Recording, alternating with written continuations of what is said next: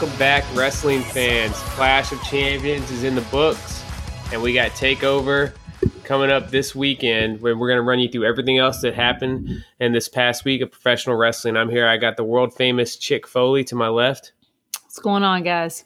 and we got the MVP Marco Denton up in Massachusetts. How you doing, Marco? I'm doing fine over here.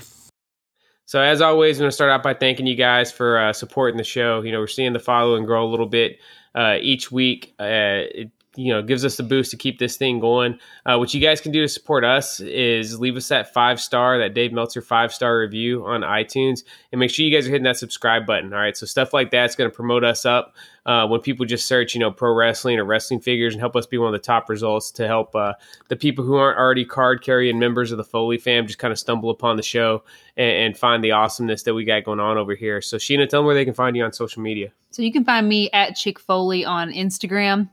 Um, or you can go to chickfoleyshow.com and you can join our Foley fam there. Um, we have Patreon exclusive content. You can join our Facebook group, our Facebook community, and interact with us over there. You- And you can find Marco on Twitter at Chick Foley Show.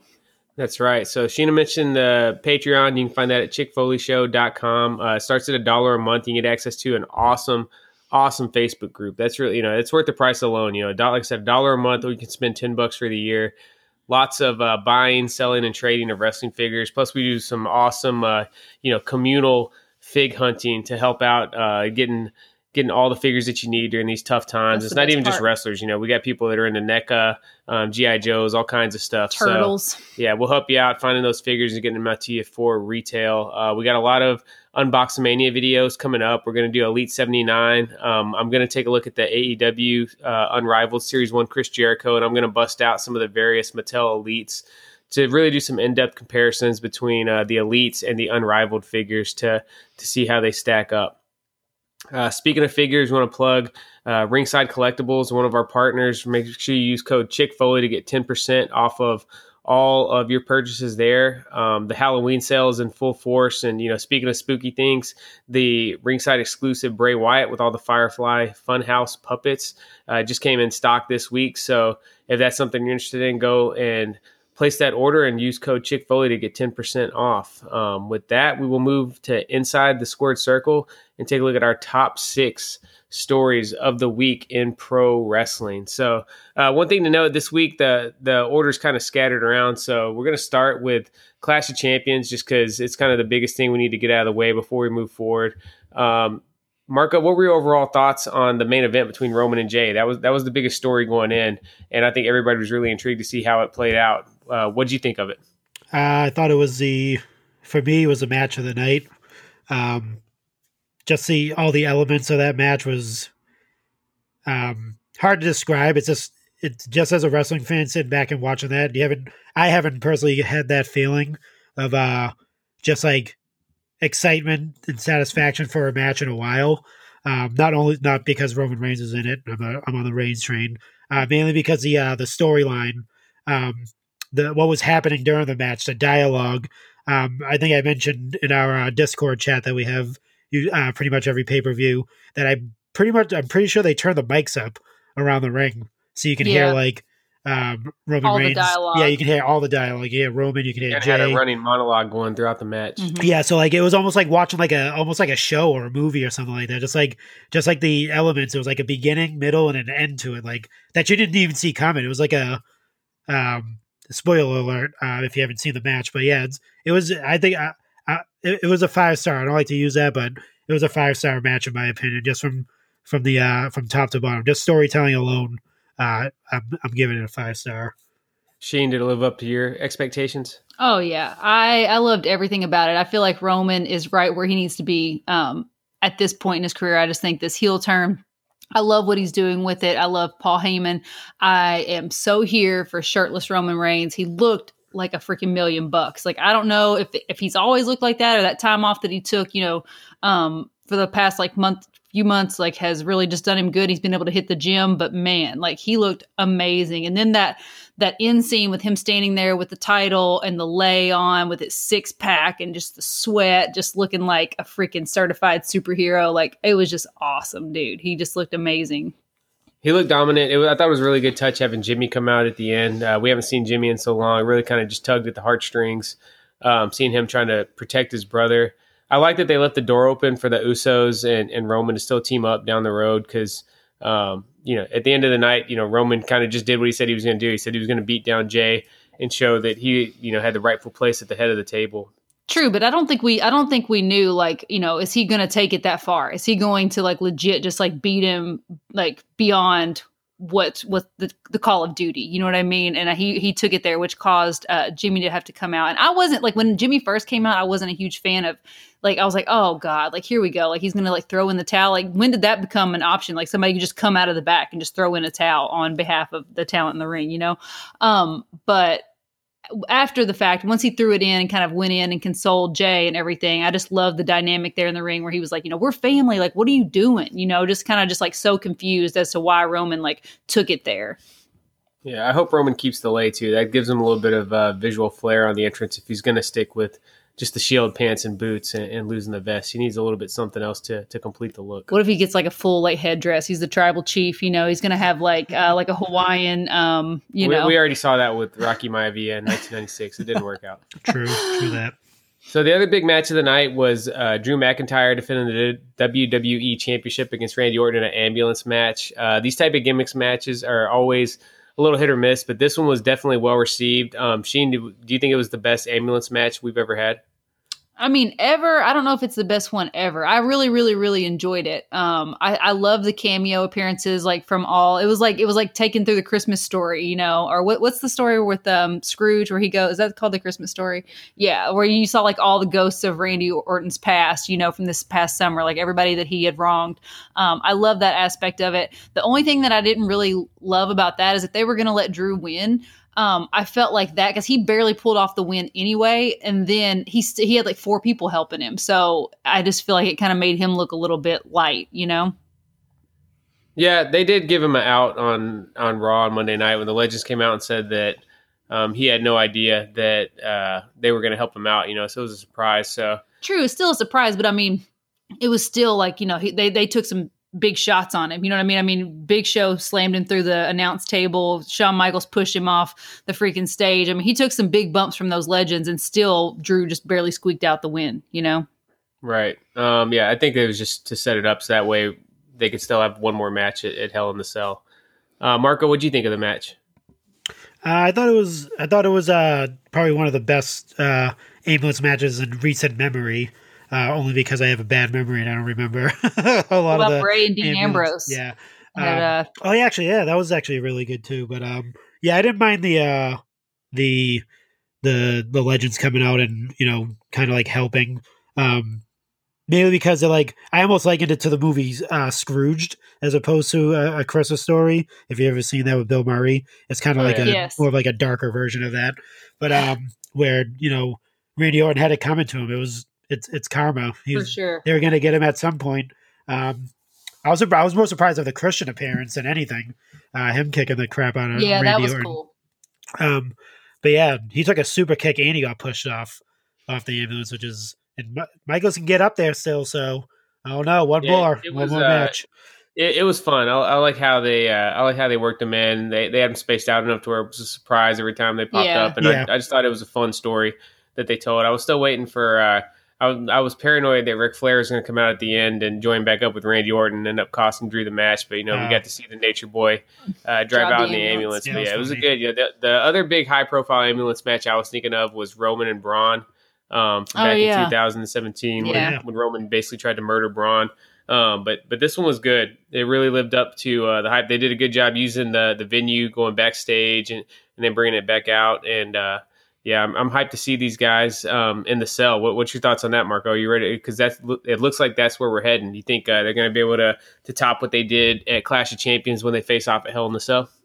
I think so, uh, mainly because it'll it'll just be them two. Yeah, you won't see the legends again. Hopefully, um, they don't just uh, rip through the uh, the the mat there and enter the ring. But uh, yeah, no, I think I think it'll I think it'll, it'll live up to it. I'm not I'm not sure if it'll be better because all the outside stuff that they had going on there. They like the surprises and stuff like that. But who knows with Randy? He comes out with some pretty uh, crazy stuff in his matches. So I'm, I'm thinking of the uh, Jeff Hardy with the screwdriver and his arrow and his uh, Oh, little whole thing. So who Oh, knows? speak- yeah, we'll, we'll get. We'll, we're not even going to touch on that, but um, freaking Jeff Hardy, like they love using his ear as a prop, dude. Uh, but who knew when he gauged out his ears like that that that was going to be like one of his defining features that people would just attack? We saw Sami Zayn put a freaking handcuff through it. That's Just- right. I was like, oh my god. That's pretty great. Yeah. The uh, the one good thing about having all the the legends help out, like Sheena said, is it really adds some intrigue into uh, the this rematch at Hell in a Cell. You know, because we now it's really going to be Drew and Randy one on one, nowhere to go. You know, because Drew's two wins so far. He got him on a backslide at SummerSlam, which you know is a legit win, but it kind of just came out of nowhere. And then again, you know, he won on Sunday night with the help of uh, of four different legends. So uh, it'll be interesting to see uh, how they played out when it, it's him and Randy just one on one in the cell with, with no one there to help yeah. out. No one's ever broken through a cage in. WWE. true. Yeah, so in theory, it'll be just the two of them. All right, next story. Uh, the end of Raw, we saw Randy Orton go full uh, Splinter Cell for all the, the gamer fans out there. Sheen, what, what did you think of the scene when he came in with the night vision goggles and took out the legends? I mean, it was a little bit corny, but I, I mean, I was kind of here for it. I thought, I thought it was good. Um, I just thought it was weird that they all like. It took him so long to get the glasses down and get the light off. I'm like, shouldn't somebody be getting up by now and like attacking him? But I liked when he kind of like walked off and like pointed toward the door and he had his hood up and everything. I thought that was, I thought it was pretty funny. Marco, how'd you like it? Uh, I loved it. Um, I didn't think it was going to be that fast of a, a revenge for Randy Orton. I thought it was going to be, you know, something maybe next week or, or the week after. But what better time to attack a, a bunch of old dudes while they're playing cards? Um, Did you notice that nobody yelled or screamed or like went, oh, ow, oh, like there was no, like it was just like literally like the banging of a chair. Um, like nobody made any noise at all during That the is, scene. Yeah, that's true. Yeah, actually, yeah, I didn't, I did, yeah, I didn't notice. I mean, they knew, they probably knew that it was coming. It was, he, he told them he's gonna get his revenge. So, but yeah, I, I enjoyed it. Obviously, you couldn't see it, but uh, it was uh, it was entertaining. I loved it. No Raw Underground. You got to throw something in there to uh, fill that void. So speaking of uh, you know new people showing up on Raw, we did ha- see Bobby Roode uh, make his return. He's been out for a long time. Um, we saw him come out in the main event. You know, Dolph kind of teased it that he had somebody in mind for the Open Challenge for Drew McIntyre. Sheen, what did you think of uh, Bobby Roode's return, and do you think he's actually going to get a shot to to become the main eventer that we never really saw when he came up from NXT? I liked it. I've always liked Bobby Roode, and you know, I've I've always thought he had main event potential. Obviously, he was in the main event scene at NXT and was just amazing. But um, I, I feel like they just dropped the ball with him in WWE. They kind of just like stripped away all the things that made him great in NXT. Um, you know, he just had this over the top entrance. Um, he was a, a heel, talk talk so much shit to all the fans.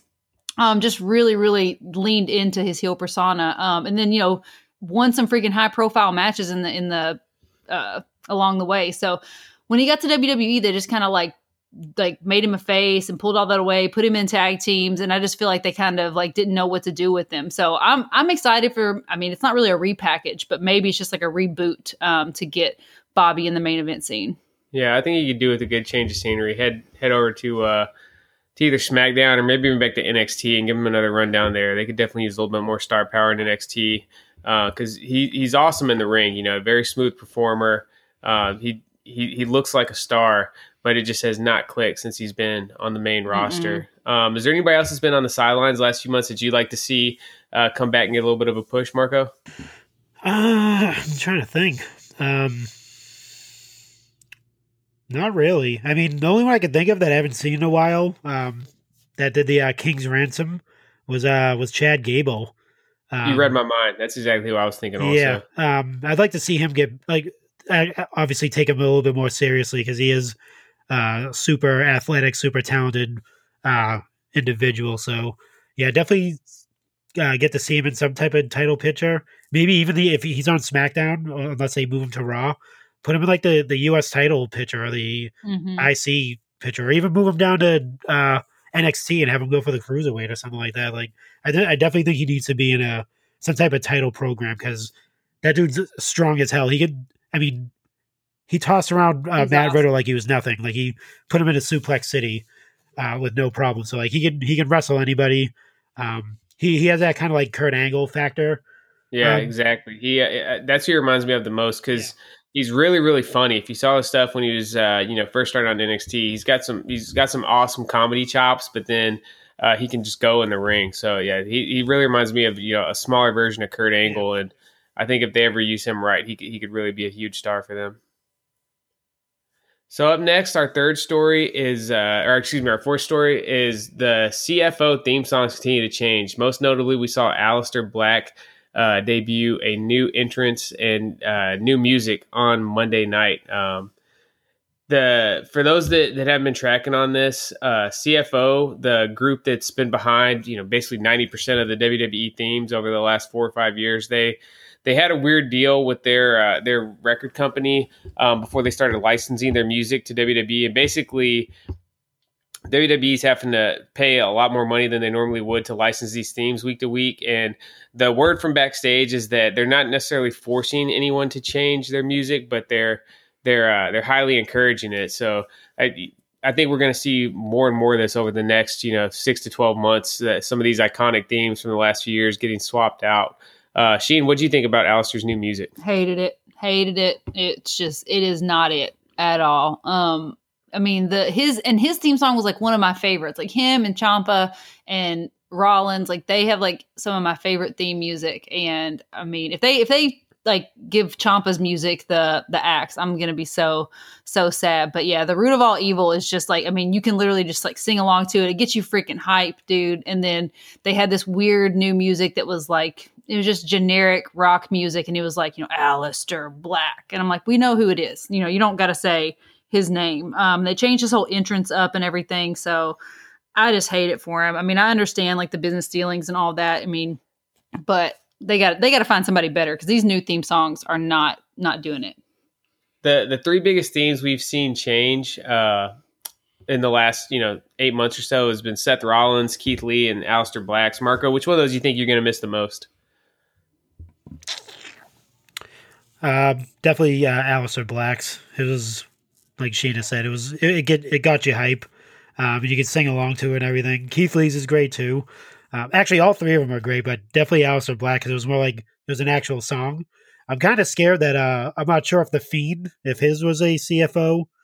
No, I Um, think his was before, his was before CFO. His was from an actual band. yeah uh, they actually band. got the rights for like from that band to use um and that's the first time they've done that in a really really long time like they did that specifically for Bray Wyatt I, remember, I can't remember what the name of his song is but yeah they got the the actual rights for that but yeah Aleister Black and it just fits so well with his like gimmick and its persona and everything and it just really sets you up for what you were about to see with Aleister Black but yeah the new music is just it's it's dropped the ball for sure yeah. I don't know who they've got doing their music now, but I, I mentioned it a few times. I still think they need to go back and get Jim Johnston. You know, he was the guy that did a lot of the the most popular themes from the late '80s and the '90s all the way up through the Attitude Era. Yeah. I think he was actually under contract with them all the way up till 2015 before they parted ways. So I don't know if they had a, you know, a, a ugly split or whatever. But he hasn't gotten snapped up by AEW or anything else. So I'm not sure what what Jim's up to now. But I'd love to see him bring him back just so uh, we can get back to getting some good theme music because it's it's a it's a down time right now for themes and WWE and Mhm. AEW. You know, uh, there's like maybe two or three songs I even recognize for the AEW themes, and there haven't been any good new ones in uh, WWF or WWE in a while either. So no we got to do something to shake it up because the theme songs are, are a huge part of uh, of every wrestler's you know presentation and really getting over, especially once we get live crowds back. I think it's going to be even more important then. Uh, so another big thing from this week, there was no Raw Underground for the first time since it debuted. Uh, so if you, if you search on the internet, there's a few different uh, stories out there speculating on reasons uh, why it, it may potentially be on a one week hiatus. But if this is the end of the line and there's no more Raw Underground, Marco, what was your favorite favorite memory from this wild new uh, presentation for Raw? Um, a uh, couple of favorite memories. Two of them are just like people just going and destroying everyone. Uh, first, first and foremost, Hurt Business. Uh, when they first appeared, I think on on Raw Underground, they just like they kicked the crap out of everyone there. Um, the second one is definitely Braun Strowman, him showing up because that was like unexpected. I wasn't expecting to see Braun Strowman at Raw Underground and him pretty much doing the same thing, just taking on all comers and just destroying everyone. Uh, honorable mention goes to uh, Dolph Ziggler. Um, because he was pretty badass on uh Underground. I can't I can't front on that. He was uh he was handling his business on uh on that front. So yeah, yeah, I agree. For me, it was probably Dolph, just because I'm a huge Dolph fan. And yeah, he definitely he, he looked really legit in there uh, doing his thing. And then the other one was probably just the debut of Raw Underground, just because they kind of got it fine tuned to something that w- was half ass entertaining. But that first time Raw Underground came on, it you I think collectively the the WWE universe was just like, what the hell are we watching right now? It's like yeah. one of the producers just like went and binged Def Jam Underground for a week straight and came back and was like, I got an awesome idea for a new segment, guys. Um, didn't connect. It, it, Sheena, how much are you going to miss Raw Underground if it doesn't come back?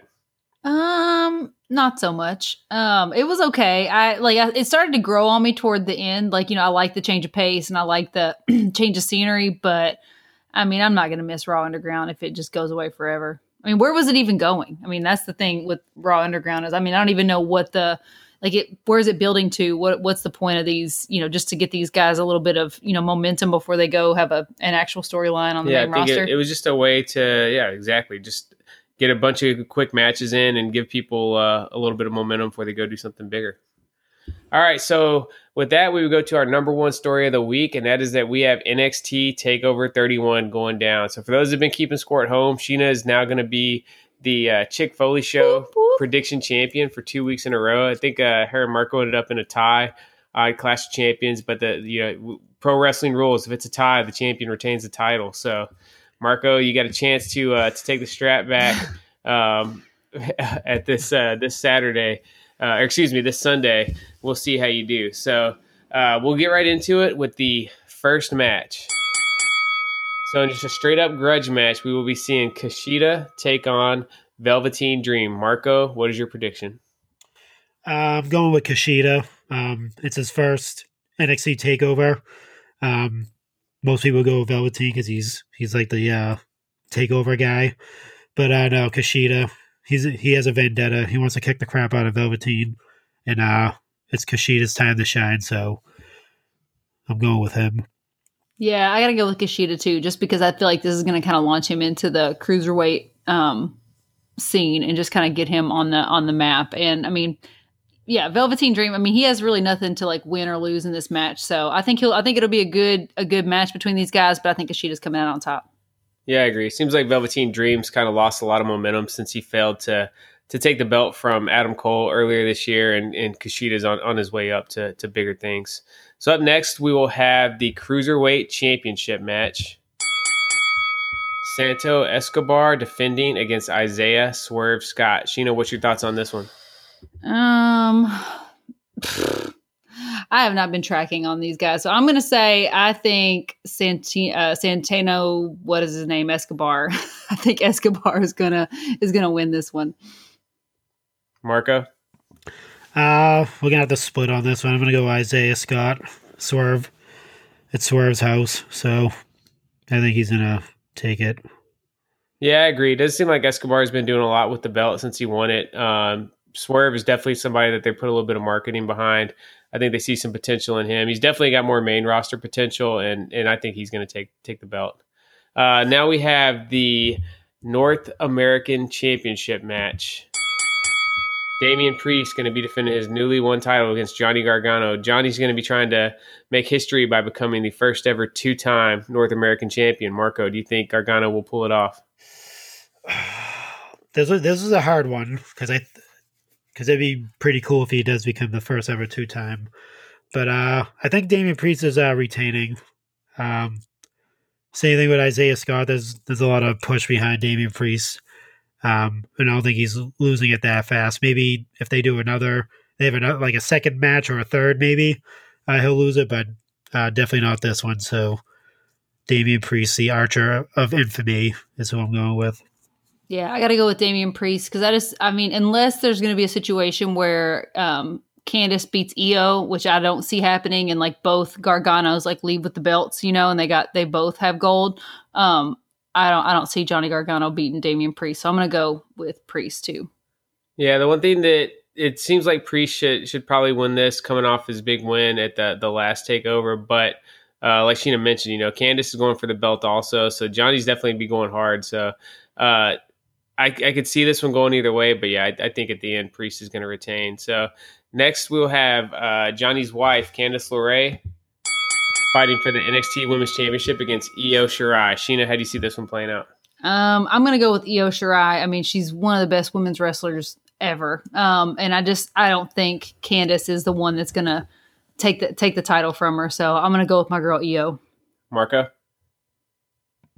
Yeah, definitely Io. Um, I don't see uh, Candice winning that. If if Johnny Gargano was facing like Finn Balor and going for the like, the main title and he won, I'd probably pick Candice LeRae. But other than that, um, yeah, I'm definitely going with Io Shirai on this one. Yeah, unless they unless they each get involved in each other's matches, I can't see them winning. You know, it's got to be some sort of like you know smarmy heel tactics going on for them to to get the win.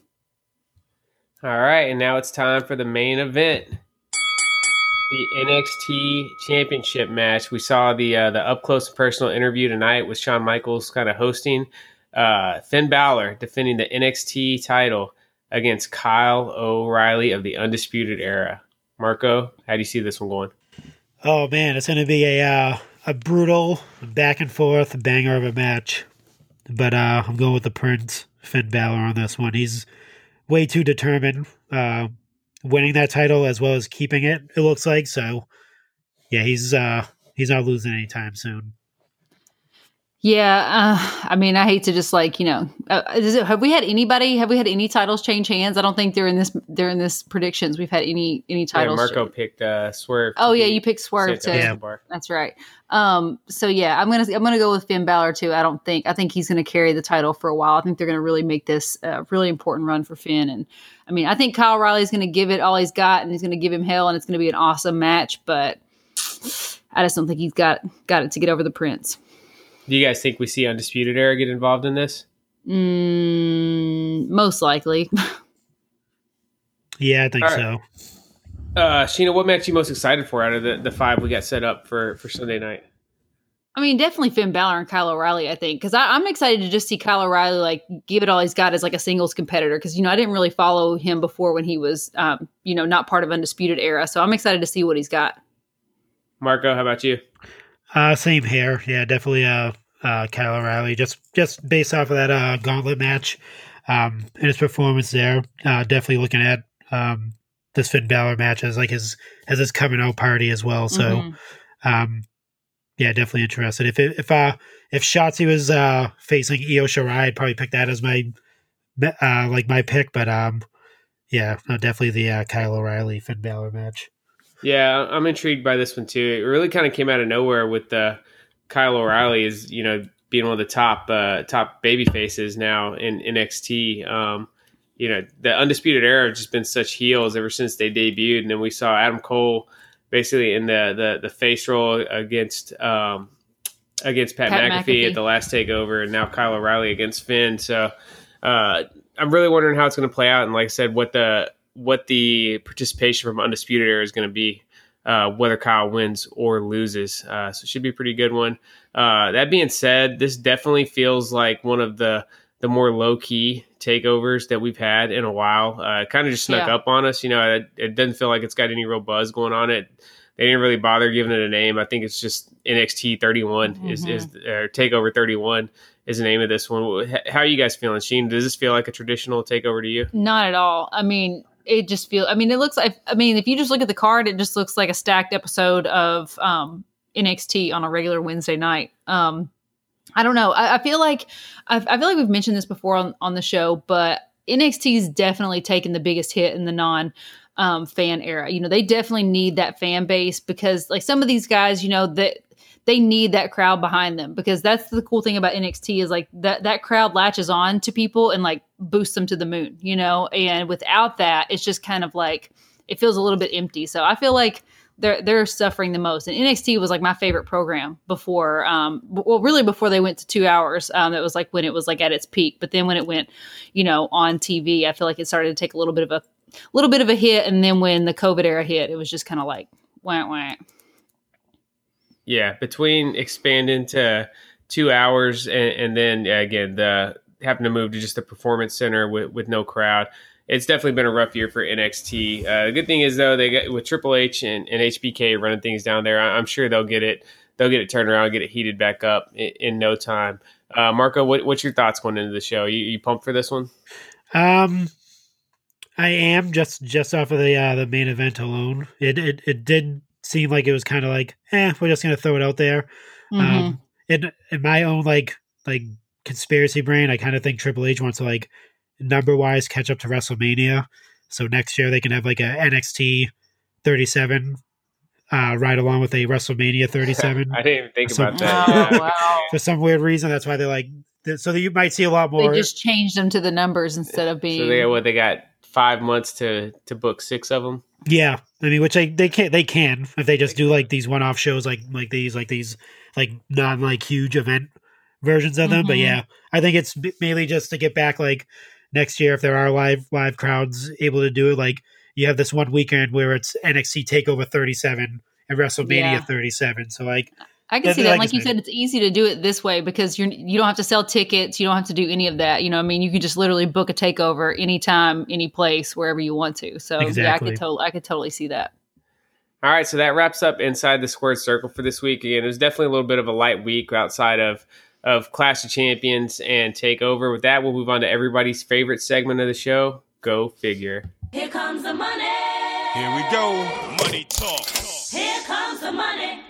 Money, money, All right, Go Figure is sponsored by Ringside Collectibles. Again, make sure you guys are using code Chick Foley anytime you guys place an order there to get 10% off your figures. This is where we discuss all the latest in wrestling figure news and go over our weekly purchases. So, Marco, take us away with figure news.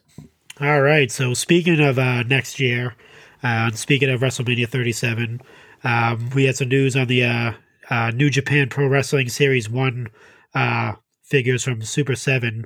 Uh, they will now be delayed till January Wow. of next year. Um, these are according to uh, email sent out by Ringside uh, Yeah, for I anyone got that it. I was, I was, I had the Michael Jordan crying face on when I saw that email come in my inbox. But yeah, it was a major Um, bummer. Yeah, I mean, yeah. So, the, I mean, the question is, uh, will we actually see these before WrestleMania 37, or even after? No, no way. I, I don't. I'm skeptical. We're going on, you know, I think it's going to end up being over a year. yeah. uh, of delays by the time these things release. You know, my concern now is that if uh, the contracts run out, some of these guys aren't even with New Japan by the time um, Mm. they get ready to release them. You know, I'm not sure what the agreement is if if Super7 reached out to the wrestlers individually to to make the deals, or if it's actually with uh, New Japan. But um, yeah, it, you know, I'm I'm worried if these things keep getting pushed back, they end up just getting canceled? Yeah, it's pretty uh it's pretty telling even though like you, you know, you have the the major bros, they have their their Yeah, I was pre-order just gonna bring them coming out. up. And uh I think them basing it off of what's happening with New Japan, I think that's why they did like a made to order type of thing. So they can Right. actually it's not like a mass production, it's like um, as many people that order them, those are the ones that are going out. Those are those are the people that are going to get them. It's not going to be like, oh, we just made a bunch of these and now we're just waiting for them to ship or, or, or however they do, however their business True, but model how do you so. prioritize? You know, what I'm saying, how do you prioritize production on such a small batch whenever it's Yeah. like you know you're trying to get out these like multiple series of New Japan figures and Yeah. whatever else they got going on. I mean, these are just the New Japan figures that we're talking about. Um, I mean, th- those aren't the only figures that they make. So yeah. Because I have I have Series Two pre-ordered also, man. So I'm thinking like this may end up being like a a, grad, a high school graduation gift for my three year old by the time they end up coming out. So I really hope I hope again the the protos and like the pictures look freaking awesome. With Yeah. they really look like they're going to be some of the uh, the best wrestling figures we've ever seen. I'm not even super familiar with with some of the guys in the series, but the figures look so great that that I'm just getting them. So. So hopefully we get them eventually. That, that's my hope right now is they just don't end up getting canceled. But I, I'm starting to get a little skeptical with all these continued delays. Yeah. Um yeah, they, they I mean for the first two series they pretty much picked all like pretty much every single superstar that you can think of. Um so pretty much all those guys in the lines and both those uh both those series are the main guys over there. So you're not getting any uh any like uh bench warmers or anything like that. They're all like frontline uh uh main event people Right. there. So yeah, I mean if, if it's that term it's worth the wait, so if they're really that good then just wait it out and see when they show up. If it's 2021, 2022, who knows? I think people just forget about them, and one day they just have a box on their porch and be like, Like, "Oh, what? oh, what is this?" Yeah. They're here. Um, Mhm. Um, yeah, so we have uh, some more news with the uh, WWE uh, Decade of Domination. Uh, so Walmart uh, shipped some Randy Orton figures, uh, while many orders have been delayed uh, to 10:30. So Wow. uh, next month, actually a month from today. Um, so it's uh, yeah, the stating it would be uh, 9:30. Um, uh, they may surface in some stores prior to release. Uh, obviously, that can always change. But uh, what do you guys think? do you think? Do you, I'm hoping they come out because my concern is that it's going to end up being like the the flashback series three, the, the you know the infamous Harley race set where you only end up having a few stores get them, and these things end up being sky high. I just I don't understand because we we seen pictures of them in box months ago, so it seems like they're ready to go and they're just sitting in a warehouse somewhere. Um, so you know, obviously, you know, we we probably need to get in touch with Action Figure Attack or somebody like that to uh to figure out exactly what what the deal is with these, but they they were meant to commemorate Mattel's 10 year anniversary with the line, and you know tomorrow's going to be October 1st, so we're down to three months left in 2020, or these Yeah. things are basically going to be irrelevant by the time they hit store shelves. So. So we'll see. I still, I you know, I, I really want that Mark Henry, but I got a bad feeling that you know that that Nation of Domination Mark Henry is going to end up costing me a hundred bucks plus because I actually got lucky on that uh, that Flashback Series three set. Uh, one of my friends on Instagram got them right after they came out, before anybody had really realized how rare they were going to be, yeah, and he sold them to me for basically retail plus shipping. You know, I think he, I think he may have made like you know ten bucks profit off the deal. Uh, but I ended up scoring that whole set for retail without even you know leaving my house. And and looking back now, it's crazy because those four figures together are like you know 550 bucks plus. So yeah. uh, I, I'm worried about this one. Luckily, the only the only ones I'm really looking for out of this set is probably the Nation of Domination, Mark Henry, and that Kane, and maybe the Beth Phoenix. Wh- which ones are you looking to get from this set, Marco? Uh yeah, definitely the Mark Henry. Um definitely the Beth Beth Phoenix and obviously since I'm a Randy Orton fan, definitely the uh the Randy Orton. Um when you were actually when you were away, um I'm not sure if Sheena brought this up to you, but they were like on eBay, there were actually boxes, like factory sealed boxes of the Yeah, Legend Series I 3 forgot about that. being yeah. sold on eBay. Like there was this one seller that had like multiple boxes of them. multiple cases. Yeah, And, um, I, I know you're talking about, buying and, and he's been yeah, he's been selling. He's had been selling Harley Race like basically one gets sold and he posts another one up. So he's probably made you know over thirty thousand bucks selling these figures. They're Oh, uh, definitely.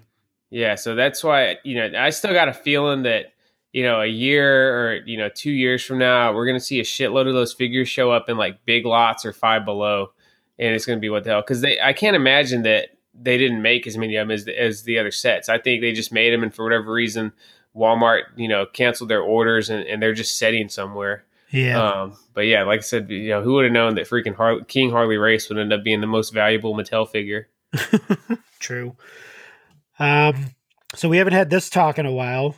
Our, our I girl, know. We've been slacking. yeah, we've been slacking on our, our Brandi Rhodes uh, talk on this show. I feel bad now. We gotta I know. we gotta bring it back. he Uh, dominated the show for like three weeks in a row. yes, she did.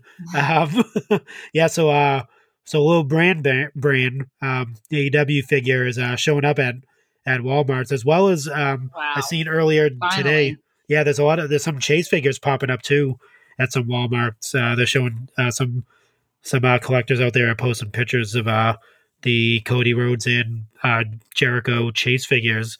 So yeah, uh, I think look- this is like the basically the second round of AEW figures are starting to hit WalMarts because I've seen a bunch more of them um, popping up on the figure finding forums online. yeah, And like you said, Brandi's showing up now and some of the Chase figures. So I, it seems like there were no Brandis or Chases in any of those first sets that went out. yeah, and um, yeah, I checked in my area. There's still they're still out of stock. I haven't. Yeah, I haven't the seen place. any in a while. yeah, I've seen. I've seen the ring. Our local Walmart right up the road here has the ring in stock, but yeah, no, no action figures. I've seen the ring and the belt, but I've yet to see an AEW figure in the wild. In the wild, are you chasing uh, any of the Chase figures, Marco? Are you going for any of those? I mean, if if if I'm out and about and I find one, yeah, definitely. But I'm not gonna like go too crazy with it because just finding the first wave and even the second wave now, it's still it's it's still kind of hard. So we'll see. I mean, it's it, it if it's attainable, I'll definitely go for it. But uh, I'm not gonna You're not. You're not going to seriously chase. I'm gonna throw all my eggs in a basket, as- Yeah. as they like to say. Yeah, Uh, I'm- I'm the same. I'll, I'll grab it if I see them, but I, I'm not actively hunting either one of those Chase figures. Yeah, definitely. Um, So on some lighter news, if you're a Funko collector, uh, the uh, Undertaker pop, um, there's a uh, glow in the dark one. It's exclusive to uh, Amazon, which is pretty awesome. Um, actually, I have the uh, uh, Undertaker Funko Pop. It looks like it's kind of like the same one, but obviously it's it's a glow in the dark version. Um, Isn't it? Is it like purple or green? Is it It's like purple. okay, that's what I thought. I knew it was purple. Yeah, it's a purple. It's kind of it kind of looks like the uh, the Ghostbusters uh, Undertaker, Undertaker. figure that they they had out there, but but yeah, no, it's pretty awesome if you're definitely if you're a Funko cool. collector. I always think of the uh, the series two Jakks Bone Crunching Action Undertaker. You remember that one? It glowed in the dark. So Oh yeah, I'm always down for some glow in the dark Undertaker figures, and, and, and we're big into all the WWE pops. So I'll definitely be adding this one to the collection. yeah. So what do you guys uh what are you guys looking at for like the new? uh So there's I, I posted some pictures. uh, uh yeah, where did those graphics come from? So the, there's uh, a the uh, so, yeah, there's a guy that we follow on uh on uh Twitter. His name is uh, WWE Retro Stars. Um, Okay. and he he has this uh graphic that he updates a lot. Um, and this is yeah, I've the seen most those recent pop up one. before, but I was never. I've seen like various people sharing those, but I wasn't sure who was actually the creator. Those things are super helpful. Yeah. Um, and he, he like I said, he keeps it up to date, and if something happens, he'll update it and post it again. But uh, yeah, the, it, he has like the the pretty much the complete Legends line, the Decade of Domination, both both uh rosters out, the fan takeovers, uh, the two packs. The only one he didn't add, which he did uh update, was the um the exclusive. Uh, there's something exclusive from Ringside that he didn't add on there. The Charlotte. Uh, not the Charlotte. Um. Mr. T and Roddy else. Piper. Uh yes, yes, a Roddy Piper uh, two pack. There, he didn't add to it, but uh, he I like that he's got the store it. exclusives on there because that that's been like the most confusing thing over the last year, keeping track of all the upcoming, uh, you know, individual store exclusives. Luckily, Ringside's been getting those. So hopefully, our buddies at Ringside keep on uh, stocking the store exclusives to to save us some time and trouble. Yeah, especially especially like the Survivor Series, um, line that's coming out. Um, that'll be definitely helpful. But uh, yeah, like I, I like how it's set up where he has like the the exclusives, and then like just based off of the series, like um, he kind of puts the pieces together. Whatever you've seen at at um, SDCC as far as like uh, reveals and stuff like that, he kind of puts them in order uh, for you to like to gauge on what series Right. to, to go for, which is pretty awesome. Um, pretty interested in uh, Series 84, not going to lie. Uh, that has uh, so far Rhea Ripley, Kushida, and Garza.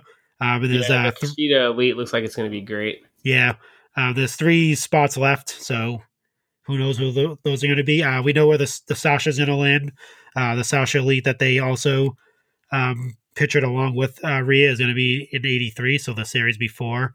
Uh, which is yeah, no, that, awesome. that figure was originally going to be a ringside exclusive, so I don't know what what made her get bumped to uh, the main elite line, but hopefully we get somebody a little bit more interesting, or maybe somebody we haven't seen before in the with the ringside release. yeah, and, uh, um, I think that retro bulldog's probably the one I'm most uh, excited for coming up. Oh yeah, definitely. Yeah, it looks like Walmart has like a lot of the exclusives over over Target um, for now. So like you know, Target obviously has Billy Graham and uh, and uh, Rocky um, Johnson, uh, but then like Walmart has Mae Young, Bulldog, um, as well as Undertaker. And uh, actually, Undertaker has been uh, spotted too in the wild as well. I've Yeah, I think he's showing online. up. Uh, at- it seems like he's been uh, somewhat easy to find in the UK. I've seen a lot of our UK followers uh, posting up him from Smyths. I think in the UK has been getting their Elite seventy nine Undertakers in. The packaging's awesome. I love the Yeah. packaging on that, but the figure just didn't really do a lot for me. Um, but yeah, going back to the Bulldog, I think I'm gonna go ahead and take matters in my own hand and get a uh, get a custom Dynamite Kid put together. I probably hit up uh, the Warsman. If you guys check him out on Instagram, he's got a lot of awesome uh, 3D printed head sculpts for for for older wrestlers that we haven't gotten elites of. So I'm thinking I'll hit up him and then um, you know probably probably hit up our good friend Lane, the Mad Reaper, uh, to to get a uh, you know a little paint job and, and uh, do some part swaps to get a get a Dynamite Kid put together. I, I just I'm, I'm really skeptical on Mattel ever ever getting a figure of him just because he's got such a, a troubled past. Yeah, I mean that's yeah, it's it's possible. Better do that now. Better be safe than sorry, as they like to say. So. Right. Um, but yeah, other than that, um, we'll just jump into the weekly purchases. Um, Yeah. What'd you get this week, Marco? so nothing, uh, nothing wrestling related. Um, I did pick up the because I'm a I, there's another thing. I'm a huge Terminator Two fan, So when I was little, uh, when that movie was out, I would watch that movie religiously. Like I made my parents buy it, and I watch it like literally every day. Don't know why. I was just fascinated by it. Um, so NECA recently released the Sarah Connor, John Connor um, two pack. Um, I'm not sure if you guys seen that at, at Target floating around, but uh, a, a few of my targets headed. So yeah, the uh, the the cover art is uh it's it's uh the, the it was it's artist drawn. Um, so it's not just like a picture of them from the movie. It's actually like it looks like a like a like a like a Mondo type of like um movie poster cover art for the uh it's like a, a flip open one. So you flip it open and it's them two in it. Um, it has a couple of head sculpts for Sarah. Um, it has one head sculpt for John Connor. Um, his accessories are the bat backpack, and if you watch the movie, that um thing he used to plug into to break into stuff and take money out of ATM machines. So that's Nice. that's with it as well. You could put it in his hands. Um, yeah, it's it's pretty sick. I, I was I was just walking by. I was like I was like holy crap! And then obviously the T eight hundred I already had that uh, the NECA version that they came out with. So yeah, that was I was I didn't know That's that why you got to be actually careful with existed. NECA. You got to set boundaries now, Marco. I'm telling you right now because they're they're going to just keep expanding and like getting into things that you love and that you're interested in, and you're just going to find yourself in like this deep wormhole. And yeah, The Well, uh, yeah, they I had the it. old figures with the action figures that came out, like when that movie was in theaters. I, the the Arnold Schwarzenegger from Terminator Yeah. Two. He was the I want to. I can't remember if he was the world champ or the intercontinental champ in my figure federation, but uh, I, I had kind of an anything goes federation when I when I was a kid. With you know, I had X Men figures, Terminator, everything mixed in. I just remember giving him a big push. So yeah, I got a little soft spot for for T two also. Uh, our weekly purchases. The only figure we picked up this week was the uh, green suit million dollar man Hasbro. Like I said, I'm still slowly but surely piecing together a Hasbro collection. It was yeah, kind of a pain in the ass finding uh, one with the green suit that came with the belt as well. Uh, but finally, you know, save searches are your friend on eBay, and one finally popped up for a, a halfway decent price. So I added him. Um, Sheena, she hadn't posted on the account yet, but she got an awesome tumbler. Uh, tell them where you can get that from, Sheen. yeah. them a little bit So about it. um, uh, Brian Parrish in the group posted this uh, awesome tumbler. It's like uh, it's got all the Hasbro's, like you know, illustrations of all the Hasbro figures on it, um, even like the mailaways and everything. And I, when he posted it, I was like, oh my god, it's like a stainless steel insulated tumbler. Um, and I was like, I have to have that. So you can go. Um, I can post the link you know on on instagram and stuff like that and it's the link is in the group but i'll repost it for all you guys who are listening here but it's print printitize.com and if you look up wwf stainless steel insulated tumbler there's two different sizes. Um, there's like a 30 ounce and i think like a 24 ounce or something like that. But i got the 30 ounce and it looks so good. I love it. So i'm super super stoked. I can't wait to post pictures of this thing. But yeah it was just such a random piece of merch. But yeah like you never know what you're gonna find. The foley fam just like digs things up out of nowhere. The uh, only other thing we got was we picked up the the two dudes with attitude shorts from Chalkline. I think they still have a few sizes available of those if anybody wants to go hit them up. And then also our friends at Chalkline uh, released the WrestleFest shorts tonight, and I, I checked right before we went on air. All sizes are still available of those. So you guys know how it goes with Chalkline. Their uh, their stuff sells out quick. So if you want something, jump on it. But yeah, they had. Uh, the W the WCW Nitro shorts, the two dudes with attitudes, and the WrestleFest shorts all dropped this week, in addition to some other really awesome stuff on Chalkline. So now we will move in to quarantine and chill. El ídolo.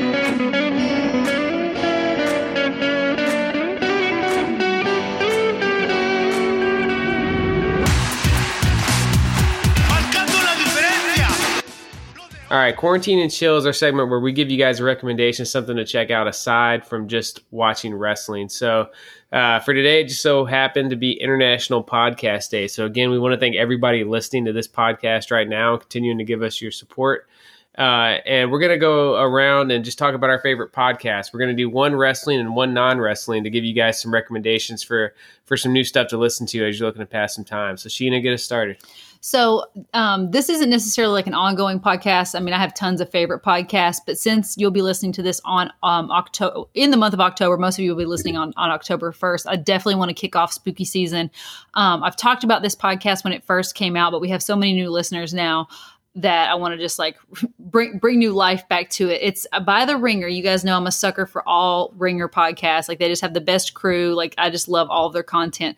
Um, last year they came out with this podcast called Halloween Unmasked, and they literally go through the history of the Halloween movie franchise. You get all the behind the scenes goodness. You got Danny McBride because you know he's involved with Halloween, the the new Halloween movie. Um, it's just it's it's like so in my wheelhouse. Um, I love it so much. And the thing about the Ringer podcast, obviously the tech part of it is like you know above my pay grade. I'm not sure how all the you know RSS codes or whatever work, but the way the Ringer does it sometimes is if it's like a, a short series, they'll like lump it in with something else after it's gone off. You know, after it's like quit airing. Um, and so you will find it if you type in Halloween Unmasked in your podcast app, it'll come up, but it's going to have the artwork for Quentin Tarantino feature presentation. So don't be thrown off by that. If you go to Quentin Tarantino feature presentation and you scroll back to season one, you'll see all the Halloween Unmasked episodes. You got a wrestling related uh, recommendation for us? Yeah, well, I'm going to obviously recommend uh, you guys go listen to our friends over at Fully Posable. Um, they've, I mean, they were the original wrestling figure podcast. Good guys over there, Jeff and Scott. Um, Celeste is a friend of mine. They they put out awesome content every week. They're kind of dabbling in new. Um, other toy lines too, which is super cool to see from them. They got some, you know, GI Joe action and stuff like that going on in their show. But yeah, definitely check out the Fully Posable Wrestling Figure podcast uh, with Jeff and Scott. Yeah, I definitely co-signed both of those. Halloween Unmasked was great, and, and Fully Posable was just really great podcast done by by even better people. So uh, definitely subscribe to both of those. Marco, what, what's your podcast picks? Um, so for non wrestling, um, I want to recommend listening to the um, it's a podcast called Drink Champs. It's um, it's again, it's another uh, hip hop oriented um podcast. It's hosted by uh, Noreaga, if you know Okay. who Oh, that yeah. is Yeah. uh, and uh, uh, DJ EFN. So basically, what they do is they um, have guests on. Um, and there's a video version of it as well. You can listen to audio or video, um, so you can actually see this while it's happening. It's literally just a giant table with liquor everywhere, um, and they'll have like they'll have athletes on, they'll have rappers, they'll have like entrepreneurs, everyone on, and they'll just they'll sit there, drink, and talk and talk about like obviously they interview and stuff like that, but like it becomes like a conversation. It's almost like you're a part of this like really cool like uh, conversation circle. that these guys are happening. So um, it, they usually they run a little long. Some some of like three to four hours because it's a legit conversation Wow. between people. So like uh, it's it's really good. Um, they said they obviously they're drinking, so they get drunk during it, and, and uh, some crazy stories happen that you never thought would have happened. Um, so if you're like a '90s hip hop guy and you want to hear like like Fat Joe talk about like the '90s stuff, him and Noreaga like um, uh, running through that stuff back in the '90s and stuff like that, it's it's pretty interesting. Like the the the the things that they uh, ran into and the things they were a part of. Um, for my wrestling one, um, always is uh, is going to be uh, OVP, our Vantage Point podcast. Um, I've spoken about them a few times on on this show. Uh, really great. It's I, I akin it to like a um, if if you like like um like the Iron podcast and and something to wrestle. Um, it's in that vein, but it's from a fan's perspective. So basically, uh, two guys they go back and look at 80s, 90s wrestling, um, and they kind of like look at it from a fan's perspective. Um, all the stuff that was going on. So uh, what they did was they started from like 1980, um, and they're all the way up to I believe 1990 now. So they went through like they'll go through the whole year of of wrestling. So like all of 1980. So all the shows. Um, if they're in 1989, they go through all the shows and all the pay per views and all that type of stuff. Um, and they're they're really they're really witty. They're really funny. They're great. They do great uh, impressions of uh, pretty much all the wrestlers. So there's a uh, Bret Hart impression that's like probably one of the best ones I've ever heard. Um, and the guy that produces it, he does like he does like effects too. So like when he does his Bret Hart impression, it will sound like it's like it's it's an actual like video of him talking or like audio of him talking, but it's not. It's actually just him like in a kind of like a like a canned voice. Um, but yeah, definitely definitely OVP. Um, I shout them all the time. We're always interacting back and forth too on on our Twitter and stuff like that. They're really good guys. Uh, so definitely give those guys a listen.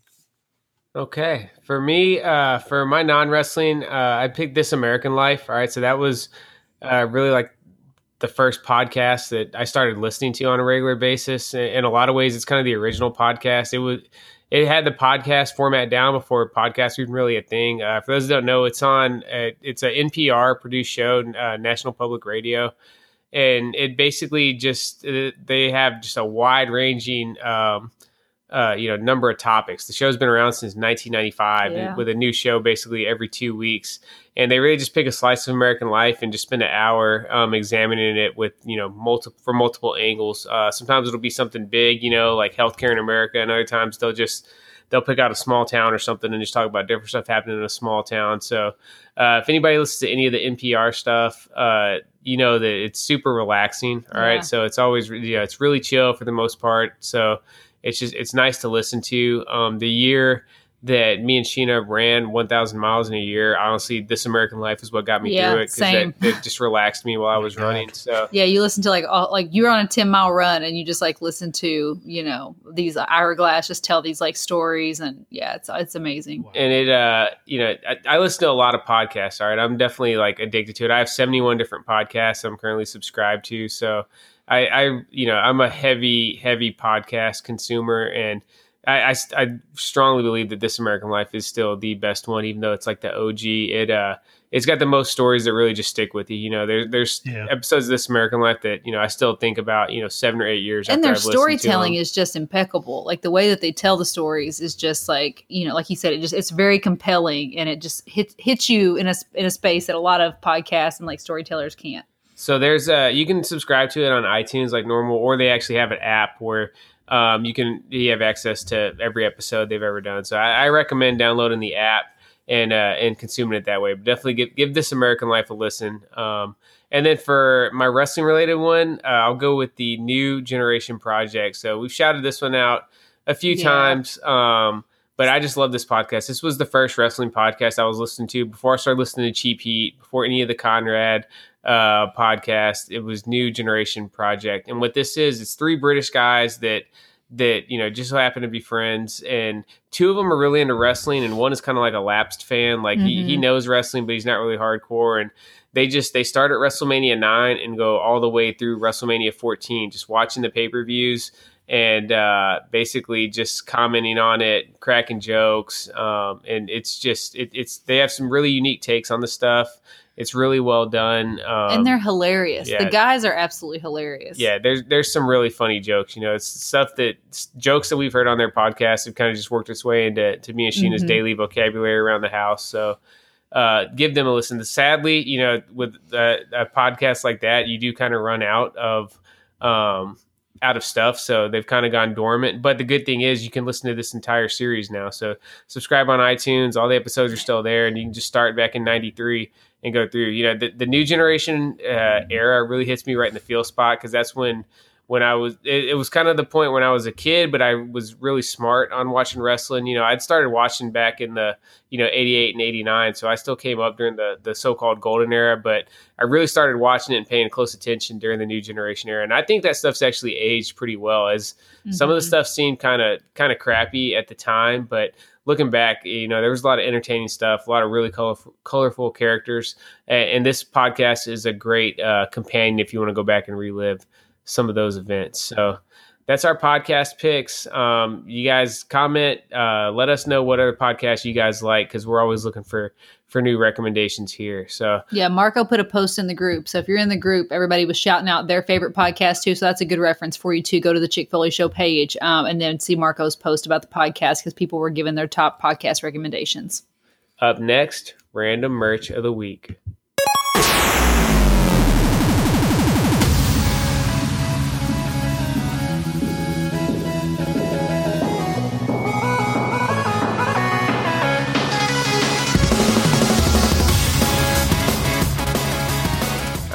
Random merch of the week is where we scour eBay and other dark corners of the internet to find some of the craziest wrestling merch out there for you guys uh, to to go check out. We'll always post a link to the the listing or or the link um, on the on the internet for you guys in the Facebook group to take a look at. So this week it's something I found on eBay. I didn't even know that WWE ever marketed this, but it's replicas of the shirt that Chris Jericho was wearing when he debuted in 1999 on Monday Night Raw. So everybody remembers that legendary segment when uh, Chris Jericho confronted The Rock. He was wearing this silver fish scale shirt.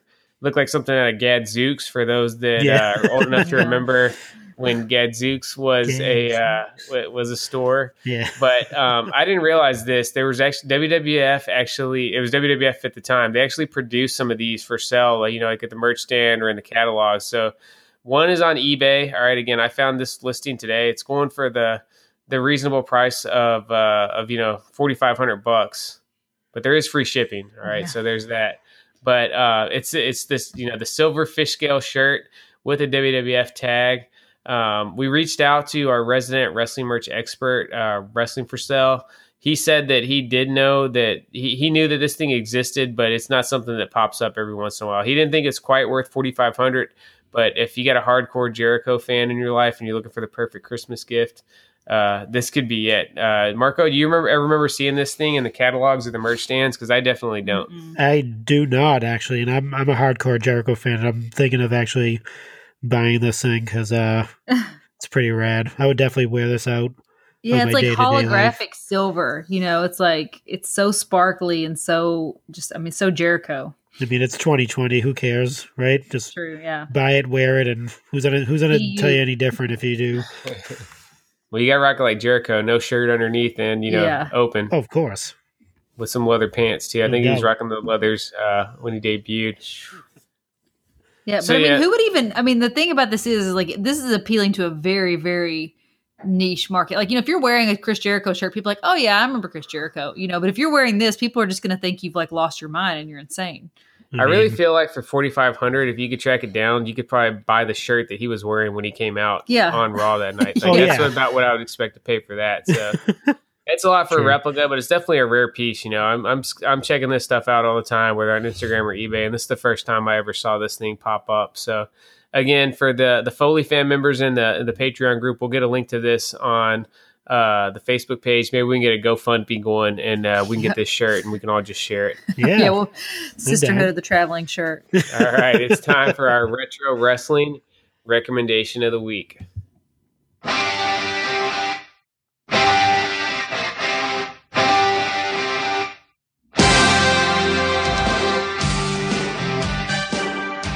All right, retro wrestling recommendation of the week. This is where, uh, just like it says in the title, we go back and pick one of our favorite matches from years gone by and uh, give you guys something to check out for uh, the the upcoming weekend. So the Rock's been in the news uh, a little bit this week. You know, he made his uh, his presidential endorsement. Plus, there's been continued rumblings about that uh, we- we're going to be setting up him and Roman at WrestleMania. So we want to go with a little bit of uh, the Rock Rocky Maivia flavor for this week. So Marco, what was your Rock pick for uh, your retro recommendation? So I wanted to continue with the uh with the family feud going on, um, circa you know two thousand. Uh, so it was Rikishi versus The Rock, Survivor Series two thousand. Um, this was the uh, the time where you know Rikishi did it for The Rock. You know, hit hit uh, Stone Cold with the Did it for car. Rock. and uh, I did it for the Rock. Yeah, he took him out, uh, so the Rock can you know skyrocket um, and become the superstar that he is. All on the uh, the name of Rikishi helping him out. So uh, they had about a I think it was like about an eight or nine minute uh, battle. It's pretty good. It's just basically just them brawling. Um, it's not really any any technical wrestling going on. It's just lots of punches, lots of kicks, a lot of fighting on the outside and stuff like that. But uh, it was one of the times where you get you get to see the uh, the Samoan dynasty uh, go one on one. Uh, so that actually popped into my head when I was watching the uh, Roman Reigns Jey Uso fight. I was like, I was like, I feel like I've seen this before, and it was Rikishi. It was uh, it was Jey's father fighting uh, fighting his uh, his nephew maybe or his, no his cousin, uh, his cousin The Rock. So, um, and yeah, so uh, and just to uh, harp on that, The Rock actually um commented on uh, uh Roman Reigns uh Instagram post. Did you see that? Uh, he Uh-uh, missed that. Yeah, so he posted a picture of uh him standing with his arms up. It was the yeah the, the final shot of the of the uh the match he had with Jey Uso where he has the lei Yeah. he has his arms up. The referee's holding his arms up and stuff. And he basically said he he said something like levels. There's levels to this. And The Rock says, yeah, different. He's like uh different levels, same game or something like that. He's like, I heard you guys killed it out there. So like, so basically he's saying like, from what I took from that, me being a conspiracy brain guy, hey, um, yes, you're on a level, but you're not on my level. There are different levels. You need to get to mine. So I think The Rock Yeah. was kind of throwing it out there, saying, "Yeah, you're Roman Reigns, you're the big dog, you're the head of the uh, the pro wrestling world right now, but I'm still The Rock, and I still run run shit basically." Everything. So, Yeah, I'm, I'm not sure if it's going to happen or not. They're definitely continuing to stoke the fire to keep it warm. I, I think it's going to come down to the crowd situation. I think if they can have the full crowd at the new stadium in LA, I think we're going to see Rock and Roman in the main Yeah. event. But I, I don't, I don't think Rock's showing up for for twenty thousand. He he, Oh, he no. wants seventy thousand plus oh yeah, if he's going to get back in the ring with his cousin. Uh, so my pick was it, it's not just one match; it's overall show performance with Survivor Series '98. So if you guys remember, this was when the the WWF Championship was vacated, and uh, we had the tournament, uh, the Deadly Game tournament, and The Rock had uh, just a couple months prior left the Nation of Domination and, and turned uh, turned face. He was you know the second hottest uh, good guy besides Steve Austin. The crowd was just loving everything he was doing. And this is the night where we saw the ultimate twist. He turned turned back heel and became the corporate champ with Vince McMahon and Shane. Uh, if you go back and watch it, they you didn't really realize at the time, but they planted a lot of little seeds to uh, to kind of you know they, they it was hiding in plain sight all night that the Rock was working with the corporation, and then it ends up with him screwing over mankind to become champ. So I recommend you know going back and just watching the Rock story that night, or you could watch that whole show because I, I think that's kind of one of the Attitude Era's finest moments. Just all the storytelling and all the different angles uh, mixing in in that tournament. So uh, Marco, you, are you a big fan of that show? Oh, of course, yes. Um, yeah, they uh, uh, something to wrestle. They did a whole episode on uh, the the deadly game thing, and um, I actually went back and because uh, Bruce Prichard recommended go back and watch it, even the TVs leading up to up to that pay per view, and just seeing the story unfold in that way. Because like you know, the Rock's battle and Vince McMahon, just like like uh, Stone Cold was. So he had this like you had like two baby faces going against Vince McMahon, but little did you know that the underlying thing was he was gonna you know turn his back and you know join the corporation stuff like that and they even um uh bruce prichard actually gave friend of the show uh vince russo credit because that was his storyline Yeah, that, that was whole some thing. of Vince Russo's uh, best work for sure. yeah um yeah so yeah no definitely definitely a huge fan of the of the deadly i remember watching that pay-per-view and like in total shock at the end of the the the the finish of the the mankind match. That's what i was more in shock of that they actually like taunted you know the what what had happened before. I'm not gonna yeah i'm not gonna say what that was. I was trying to avoid that but uh yeah, they actually copied exactly what happened. So uh Yeah, Yeah, Rock was- put on that horrible sharpshooter on mankind, and, Yep. and then the bell rang. forever ingrained in my memory that uh that night i was like wow this is i was like i can't believe it i, was, I, I like the rock now i hate him again yeah, I remember being a little bit just mixed up because I was rooting for The Rock to win, but I didn't really want him to win it that way. So it was a little bit of a mixed bag for me. But I always love that event. Survivor Series always got a, a soft spot in my heart because my birthday is always at the end of November. So I think it was either three or four times growing up that for my birthday party we basically just got Survivor Series. and I had a bunch of friends over watching it. So um, and that and that was one of those awesome. events also. So. Yeah, great show. Definitely check that out. Survivor Series 98. So now it's time for Sheena to hit us with some listener mail.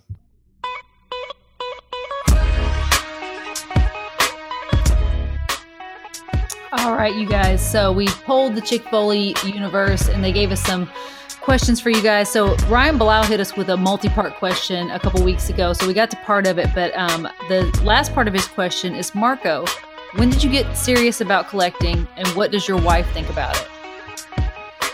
oh man um man i started i was well i don't have everything i collected obviously when i was younger but uh i was getting i got serious maybe about uh, probably say 10 years ago um even Oh, longer wow. than that but um it's been a it's been a journey. I've been like back and forth on it not like not really dedicated to it. Um just like here and there not not like i am now but uh yeah it's been it's been a long journey since i was actually little but a lot of my obviously a lot of my stuff got either thrown away or donated somewhere else so I'm kind of upset about that like all my ljns and my my hasbros and stuff like that so still have a soft spot. Definitely had like gi joes and all that stuff too. Uh transformers i was a huge fan of. Um uh, He-Man as well. That was like another um, huge thing. I had a lot of He-Man figures and stuff like that. Um, but other than that, um, yeah, it's been from from basically like 2009, 2010. Uh, just trying Did to you go collect wrestling I'm- figure? You said you collected wrestling figures Uh, within that time. When did you get serious about collecting wrestling figures? Oh, but yeah, probably yeah, like I said, probably about ten years ago. Um, collecting back then, and um, as well as just memorabilia as well, um, like sports memorabilia too. So at the same time, doing both. Um, even right now, I still collect a lot of the uh, a lot of like uh, wrestling memorabilia and stuff like that. So like that's why I'm like a huge fan of like pro wrestling crate because they have those like uh, pretty cool things that you can collect and keep. And just like recently, that um that Ultimate Warrior uh, gift gift Yeah. box that they came out with that type of stuff. But but yeah, um, yeah, So like try, I said, I go trying to back. build you a, a garage like your buddy? You trying Uh, to like I- I- build I- your own, uh, you know, he shed? I technically could. Um, I think it's kind of. I, I don't have the time to do that. He's that's been like a like a years and years like build him doing that. But um, Does he have kids? Your buddy? He, he does not know. That's why he has. Oh, yeah. the, the to do that, all that stuff. It's a totally different ball game. I couldn't even imagine. I have to wait till my kids are like like out of out of the house already to start doing that type of stuff. But uh, No, but yeah, no, it's it's it's it's been a long process, and it's just I love it. And it's I mean, it's gotten a obviously it's a lot more in the mainstream uh, than it has been, but uh, but yeah, it's it led me to this point uh, to be talking to you guys, so um, it did something right. Oh, awesome. So our our buddy Mike Lanham, good buddy of the show, has actually co-hosted some podcasts with us here. Um, he says Halloween season, pick one: scary movies, decorations, or trick or treating. I'll probably go with the decorations. just because Sheena always kills it on the decorations at our house. Makes me makes me smile coming home from a long hard day at work, seeing the house all uh, done up with all our, our awesome, uh, you know, expertly curated Halloween decorations out front. Scary movies you can watch year round. So I, I'll go with the decorations. Oh, that's a good point. I you know I was kind of leaning towards scary scary movies just because I love scary movies so much. But yeah, it's definitely not just for Halloween season. I definitely feel like I enjoy them a little bit more during Halloween season. It just like has that that vibe about it, and you can watch like your Halloween specific, you know, like the Hocus Pocus and the Trick or Treat and all of those that like really have Halloween vibes to them. Halloween, um, and they feel a little bit more relevant, but. I think I'm going to go with trick or treating just because I personally love I love Halloween day. I love getting dressed up in costume. I love seeing everybody else's costumes. We when we lived um, in Hawaii, we had an awesome neighborhood where trick or treating like they just went all out, um, and we always had like hundreds of kids come by our house, and I love just seeing and We always set the mood. We have music and all of that. So trick or treating is like a huge event. Um, for us. I hope we, you know, I wasn't here. I went home to Kentucky for Halloween last year. So I this will be my first time in this neighborhood for Halloween. And obviously, you know, with everything going on, I don't know how Halloween's gonna Halloween's gonna pop off, but um, I'm super excited to see it. And you know, we'll we'll find some way to still celebrate celebrate the day. What about you, Marco? I'd probably say the same thing. Uh, definitely uh, trick or treating. Definitely getting candy and and eating tons of candy now that now that I have kids. I know. Um, it's it's even better now. it's three bags as opposed to one, so that's that's even That's better. true. Um, That's and then true. my yeah, my favorite thing is like uh, some people have candies that you totally forgot existed too that they pass out. You'll go through the bag and you'll be like, "Holy crap, I forgot these existed." Forgot about these sixlets. These things still exist. Oh, oh my god, I I got to eat all these. And then, uh, but yeah, just uh, yeah, definitely trick or treat. I was gonna say horror movies uh, or scary movies, but uh, but you kind of hit the nail on the head with the. Uh, you can watch specific ones for Halloween or a specific horror movie that you like. Yeah, during the the Halloween season, but uh, yeah, it's probably trick or treating is the is the best part. All right, this is a, this is a, a question. It's not on the list, but it's something that we've discussed in our in our chat. So I just have to get a yes or no answer. Do any of you guys eat? This is for Zach Egoff, buddy buddy of the show. Do you guys eat Halloween like the candy corn pumpkins or like the candy pumpkins? Not just no, but hell no. And anybody that eats candy corn needs an intervention. No. See, I don't No. mind. I don't. We talked about this last year. I don't mind candy corn. Like I like a couple handfuls of candy corn. It's not something I crave. But but Zach Egoff, for those of you who don't know, you're not in our chat. He he went on record to say it was the best Halloween candy like in, in existence in the world. Like those those candy corn esque Halloween pumpkins. And I mean, I just can't think of that. There's no way that that's the best candy in the world. It's got to be Reese's He- pumpkins. Yeah, he should have got a. He should have been removed from the chat at that moment. I don't know why we did not just boot him right at that point. Candy, corn's corn is disgusting. horrible in all forms, no matter what shape it is, no matter what time of year it is. It's awful. Candy It's corn the is worst. gross. It's just straight Sh- it's I would say it's straight sugar, but like I don't even, like I could eat like a teaspoon of sugar. Like I don't I don't even know what it is. It's Yeah, just yeah. I told him I'd rather chew on a traffic cone for Yeah. 20 minutes than eat candy corn. it doesn't look good. It doesn't feel good in your mouth. It doesn't taste good. The candy corn has no redeeming qualities. Like yeah, it's horrible. Oh man, sorry. We shoot shooting hard on candy corn around here. I'm sorry, It's just- Zach. There's just there's so many great candy options out there. You know, you got your chocolates. You know, if you have Hershey's Kiss, uh, Reese's Cups, you like. you But those like are year round. stuff. You could have it. It doesn't matter. You could have them at Halloween also. You know, yeah. They're in orange and black packaging. anything. yeah, exactly. Oh man, sorry, Zach. I just ha- I just had to know because you know I just felt like I felt like you were really putting putting the candy pumpkins over. So now that we've settled that, I'll do a poll in the group and see who else eats candy pumpkins, and we'll we'll, we'll settle it for sure. Um, this next question comes in from Kyle Haas. He says, "What is a weird food preference that you have that is not a popular opinion? For example, I enjoy popcorn best when it's slightly burnt." That's just like speaking of disgusting things. If there's like a burnt, if there's one burnt kernel of popcorn in the bag, it ruins like the whole bag. Like it just like permeates the whole popcorn bag with that burnt ashy taste. I mean, I don't know if he's talking about like, you know, burnt to a black crisp or just you know a little overdone. So A little I, overdone. I don't is, mind popcorn a little bit overdone. I, I don't know what he means by that. I, I don't really mind burnt popcorn, but um, I don't really know if I have any weird food preferences that, that aren't popular. I, I you eat, think of anything off but you eat like stale French fries. I think that's probably a w- weird food preference. I like my I mean, French fries to be like scorching hot, like crispy, and you know, I know you eat them like that too. But Seth will like pick at some French fries that have been laying on the the tray like for a little while, and I mean, to me, like I can't eat cold French fries. It's just a it's just a no go. Hmm. Yeah, I'm probably the same with that. Yeah, I can eat I can eat stuff cold. Um, if it gets like if it gets like room temperature, especially I mean it's it's gonna probably sound disgusting, but even if it's like like fast food or something like that, if like I don't get to get to it right away, I can still eat it without any consequence on my end. Yeah, that stuff's loaded with uh, with preservatives and art- artificial flavors. So It's, not that good to it's it's not that it's going bad. It's not going to like spoil, but it's just the the a fry texture is meant to be crispy and hot Yeah. and like greasy. It's not meant to be like a little soggy flop. You Well, I think we're Yeah. kind of interpreting the question wrong. He's asking for a preference. He's not saying something that you will eat. I mean, yeah, obviously. Oh, our that's true. preference is Yeah, preference. Oh, he pref- yeah, He's he looking for something you would prefer, oh, and I, I can't really think of anything off. Me off the top neither. of my head. no, I'll have to I'll have to I'll have to sleep on that and I'll I'll answer in the group or on Instagram or somewhere because yeah, I don't know of any preferences that I have, but yeah, there's definitely things that like you know I do that are that are weird. Um, this one comes in from Johnny. He says. What are your thoughts on the Marvel Legends line, and have you bought any? I literally know nothing about. So I haven't bought any of them, um, just because I really kind of I, I I'm a hardcore collector. It's a little bit of, of OCD, so I really got to kind of cage in exactly what I'm going to collect. But I I walk past them all the time in the the figure aisle, and I always stop and take a look. They're very cool figures. Um, uh, my best friend in in Hawaii, Jesse, his son Devin, has a, a pretty good Marvel collection. I used to always like going and looking at them.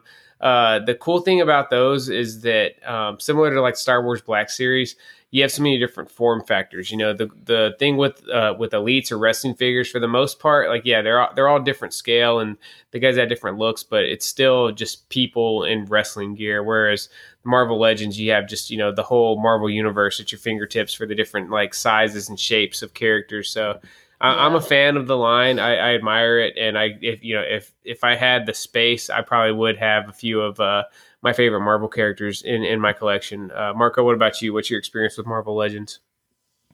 Um, I think they look pretty cool. I probably wouldn't collect them personally or anything like that, but uh, I'd probably do the same if I was just collect the the uh, the the comic book characters that I like and the ones that are like near and dear to me, if anything.